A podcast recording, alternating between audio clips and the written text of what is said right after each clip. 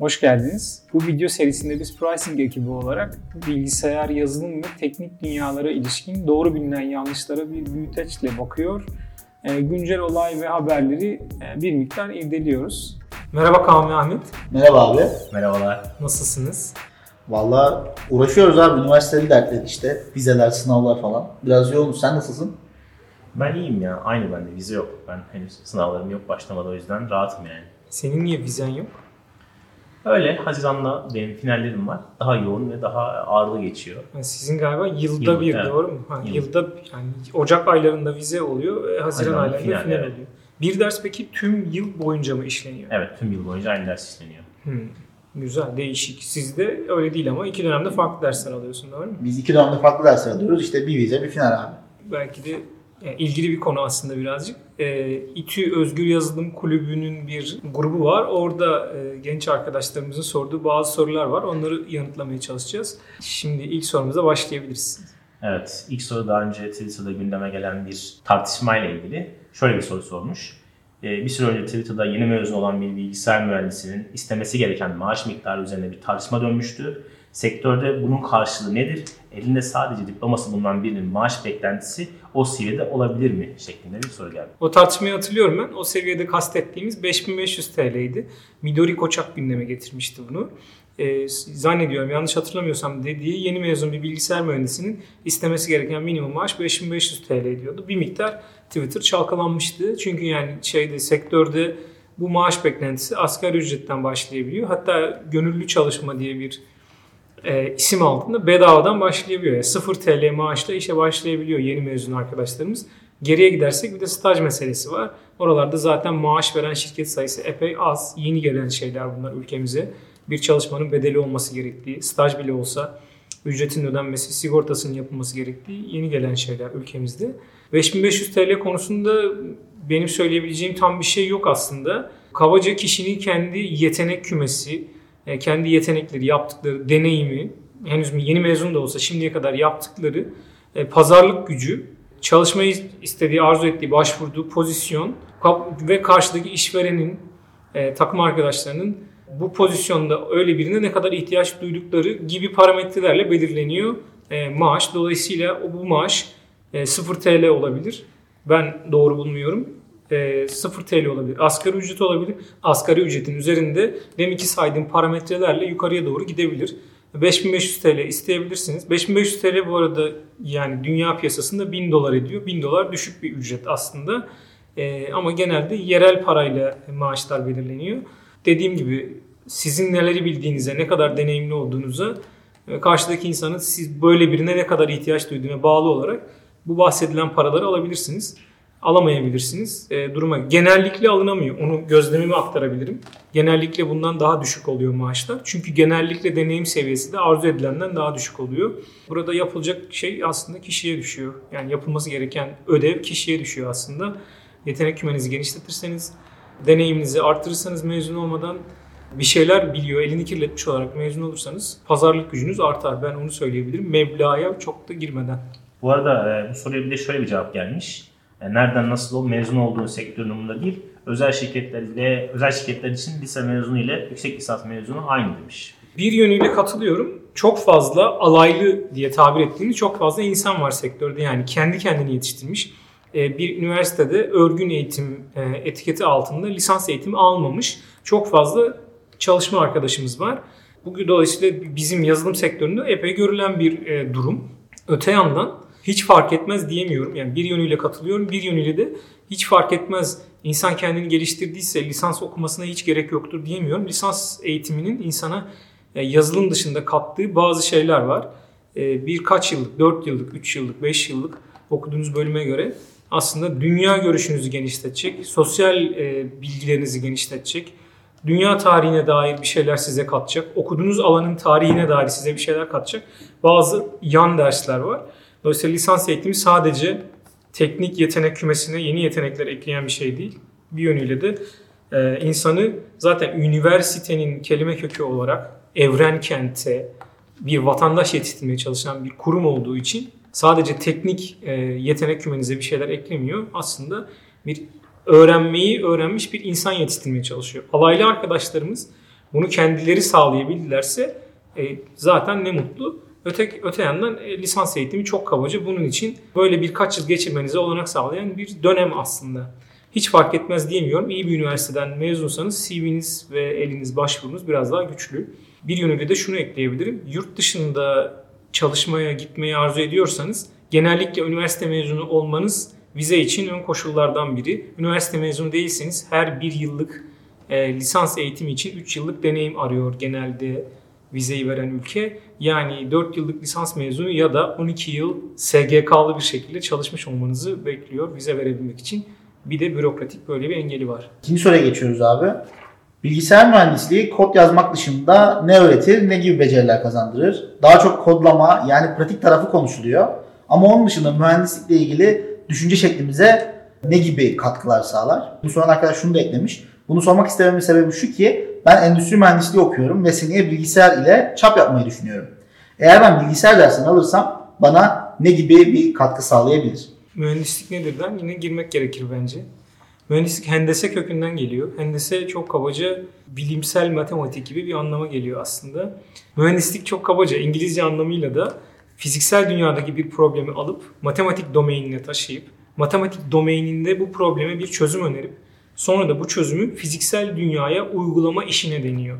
E, çoğu e, lisans bitirmiş mezun arkadaşımız yani bilgisayar mühendisliği diplomasını elinde bulunduran arkadaşımız mühendisliğin tanımını yapmakta zorlanıyor. Mühendislik demin söylediğim işi yapıyor aslında.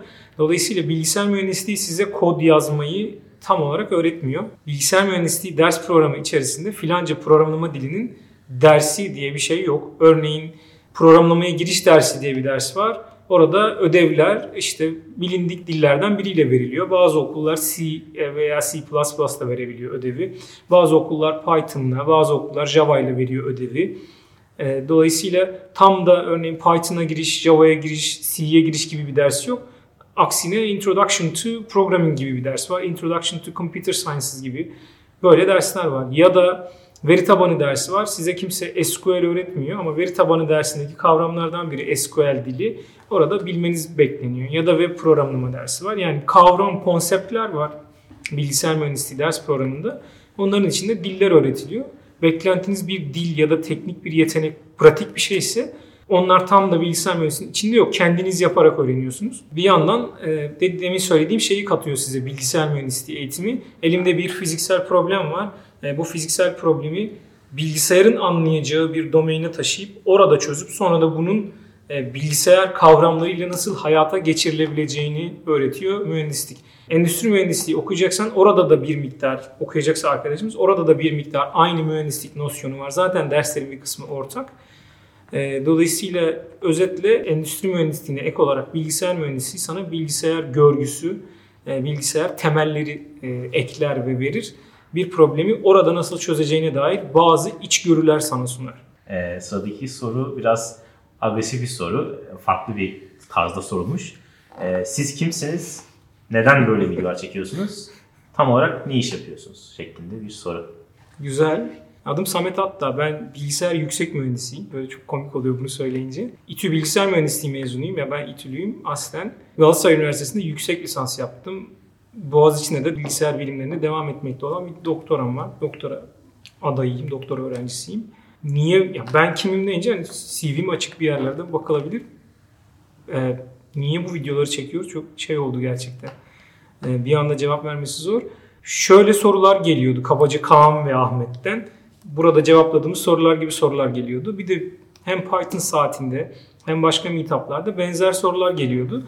Yani dediğim gibi çok bildiğimiz için, süper bildiğimiz için değil ama en azından bildiğimiz noktalardaki ekip olarak e, deneyimlerimizi bir miktar paylaşabilsek bu sorulara e, videolu cevap versek nasıl olur diye herhangi bir hiçbir şey beklentimiz olmadan böyle bir şeyler yapmaya giriştik. Biraz da goy goy ve goy goy seviyoruz. E, çok özetle niye bu videoları çekiyoruz? Bu, ben ne iş yapıyorum e, ona cevap verebilirim. E, ben Pricing'de çalışıyorum. Pricing'in kurucu ortaklarından biriyim. E, şu an Pricing ofisindeyiz. Pricing e-ticaret şirketleri için rekabet analizi, dinamik fiyatlama gibi işler yapan e, bir şirket. Yerel bir şirket değil, Türkiye'de ama e, dünyaya hizmet veren bir şirket. 50 50'den fazla ülkeden 500 kadar müşterisi var. Müşterileri genelde şirketler. Yani son kullanıcıya hizmet vermiyor. Şirketlere hizmet veriyor. Ben Pricing'in başından beri teknik operasyonlarından sorumluyum. Title'ım CTO olarak geçiyor. Şirket içinde çok kullandığımız bir şey değil ama hani resmi olarak title'ım o. Özetle de ben teknik bir insanım. Yazılımcı ve sistemciyim. niye bu videoları çekiyoruz? Goy goy artı bazı yanlış bilinen kavramlara aslında birazcık açıklama getirebilmek amacımız o. Akademi bilgisayar bilimleri anlamında neler yapıyor? Bana hiçbir şey yapmadan kendi kendine bilimcilik oynuyorlarmış gibi geliyor demiş. Soru kendi içerisinde bir yorum da birlikte gelmiş. Bugünkü sorular gene niye böyle agresif? Akademinin bence daha iyi yapsa herkesin daha mutlu olacağı bir şey söyleyebilirim ben. Keşke research yapan, araştırma yapan, uluslararası dergilerde makale yayınlayan araştırmacılarımız, hocalarımız keşke bu yaptıklarını özellikle lisansın erken yıllarındaki arkadaşlarımıza anlatabilse gerçekten her şey çok daha pozitif olacak. E, çünkü özellikle lisansın başlarında gençliğin de verdiği bir heyecanla hocaların hiçbir şey yapmadığı, hocaların tamamen slayttan ders anlattığı, sıkıcı, eskimiş, güncel olmayan bilgiler aktarmaya çalıştığı gibi bir kanı var. E, oysa akademi bir de bir yandan bilim üretmeye çalışıyor. Yani hocalarınız, o slayttan ders anlatan, sıkıcı bulduğunuz konuları anlatan hocalarınız aslında bir yandan da e, araştırma yapıyorlar. İnsanlığın bilgi birikiminde küçük bir çıkıntı yaratmaya çalışıyorlar. Dolayısıyla bilgisayar bilimleri hiçbir şey yapmayıp bilimcilik oynuyor demek çok yanlış olur. E, buna yani katılmadığımızı belirtelim. Çünkü çok iyi uluslararası dergilerde, çok iyi e, hakemli dergilerde makale yayınlayan hocalarımız var. 2015'te örneğin Aziz Sancar Nobel ödülü aldı. Bir yandan Türkiye Bilimler Akademisi var. Bir sürü şey var aslında bilim adına yapılan. E, bilgisayar bilimleri anlamında bilgisayar aslında akademide birkaç daldan ilerliyor. Bir donanım taraflarıyla çalışan insanlar var. İşte bugün belki genç arkadaşlara daha çok hitap edecek olan IoT, Internet of Things dünyası var. Ee, bir yandan e, software engineering diye e, yazılım geliştirme metodolojilerinin incelendiği bir bilim dalı var. Bir yandan bilgisayar ağlarının incelendiği networks diye bir bilim dalı var. İşletim sistemleri diye bir bilim dalı var. Ee, algoritmalarla ilgilenen bambaşka bir bilim dalı var. Yani aslında e, BLG kodlu aldığınız derslerin her birisi kendi başına akademide bir dal, bir yön ve araları birbirinden oldukça ayrık. E, bambaşka yönlere çok ayrılmış durumdalar. Yani orada e, lisanstaki genç arkadaşların hissedemeyeceği, hissetmediği kocaman kocaman aslında alanlar var ve ilerliyor. Archive.org'da örneğin hocalarınızın yayınladığı makalelere bakmak iyi bir şey. Çünkü örneğin 4. sınıfta bitirme e, projesi yapmaya çalışacaksınız. Hangi alanda hangi hocayla çalışacağınız bölümünüzdeki hocaların hangi alanlarda çalıştığıyla çok ilgili. Oraları birazcık biliyor olmanız lazım. E, yüksek lisans yapacaksanız yüksek lisans tezi yazacaksınız. Yine benzer bir durum var. Yani ben filanca hocayla çalışacağım ama filanca hoca zaten hayatını bilgisayar bilimlerinin birbirinden ayrı 8-10 dalından birine vakfetmiş. Eğer siz ondan bambaşka bir şey yapıyorsanız o hocayla çalışmak tam mümkün değil. Bunun için ya Archive.org'a bakabilirsiniz. Hocalarınızın web sayfasında publications, yayınlar diye böyle bir alan olur. Yayınlardaki makaleleri alıp e, internetten pdf'lerini bulup okuyabildiğiniz kadar okumaya çalışmak faydalı bir şey. Yani anlamayabilirsiniz çoğunu ama en azından hangi dalda çalıştığını anlayacak kadar o makaleyi gözden geçirmek iyi bir şey bir gün akademide bir şeyler yapmaya çalışırsanız siz de öyle makaleler yazacaksınız. O yüzden birazcık aşina olmak iyi bir şey. E şuna benziyor bu. Örneğin futbolla ilgilenmeyen bir insan sadece şampiyon olan 4-5 takım hariç diğer takımların ne yaptığını anlamıyor olabilir. Ya da Formula 1'e katılan ve birinci, ikinci, üçüncü olan takımlar hariç geriye kalan örneğin oradaki 20 takımın ne iş yaptığını anlamıyorum. Herhalde başka hiçbir şey yapmıyorlar. Boş boş vakit geçiriyorlar demek gibi oluyor. E, akademi hiçbir şey yapmıyor demek. Ee, birazcık bakarsanız orada devasa takımlar, devasa ekipler, e, devasa çabalar var.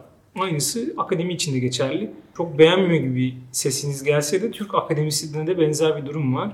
Bir sürü insan çok çabalıyor. Bir sürü insan da iyi dergilerde, e, iyi kitaplarda e, kendilerine yer buluyorlar.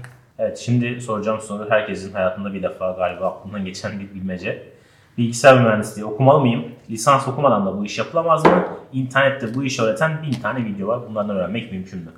Güzel. Ee, şunu pratik bir cevap vereyim. E, diplomanız tam bir şeye yaramıyor. Ya benim hiçbir diplomamı yurt dışındaki işler hariç hiç kimse istemedi. Yani ben herhangi bir işe başvurdum, iş görüşmesine gittim. Görüştük, teknik mülakatı yaptık. Teknik mülakatta eğer benim o an aradıkları pozisyona uygun bir insan olduğumu düşünüyorlarsa e, kabaca işi aldılar ve başladım. Dolayısıyla benim iki diplomam var şu anda. Hem lisans diplomam hem yüksek lisans diplomam var. Henüz doktora diplomam yok. E, İkisi de evde duruyor. Dolayısıyla hani diploma pratikte çok da bir işe yaramıyor. Yurt dışına gitmeyeceksiniz. Sırf diploma için bu bölümü okumaya niyet ettiyseniz gerek olmayabilir. Onu söyleyebilirim. Diğer yandan internetten video izleyerek ya da kitap okuyarak kendini geliştirmek mümkün mü? Mümkün. Yani çok mümkün. Bunu yapan insanlar demin de söyledim. Alaylı bir sürü arkadaşımız var. Alaylı olup yetenek kümesi mekteplilere göre çok zengin olan arkadaşlarımız var. Tersi de var. Yalnız e, demin söylediğim şey eksik kalır eğer lisans okumazsanız. Yani insanlığın bilgi birikimine dair, e, sosyal bilgilere dair, bölümünüzün tarihine dair, e, soft skills diyebileceğimiz alanlara dair bilgiler videolardan tam da öğrenilmiyor. E, bir de üniversite artık doğası gereği yaparak öğretiyor. E, yani sadece slayttan sunulan e, ders anlatmıyor. Ödev yapıp, proje yapıp o öğrendiklerinizi yapabildiğinizi gösterebilmeniz lazım.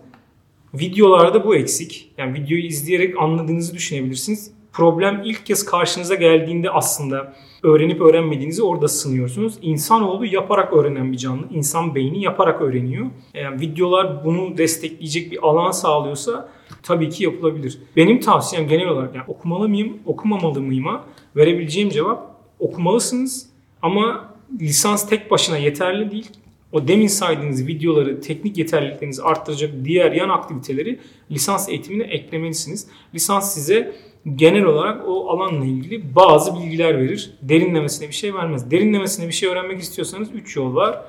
Yani aslında iki buçuk yol var. Bir tanesi kendinizi geliştirmeniz lisans okurken ve sonrasında. Bir tanesi akademide o alanda çalışmalar yapmanız. Bir tanesi de o alanda çalışan bir şirkette işe girmeniz.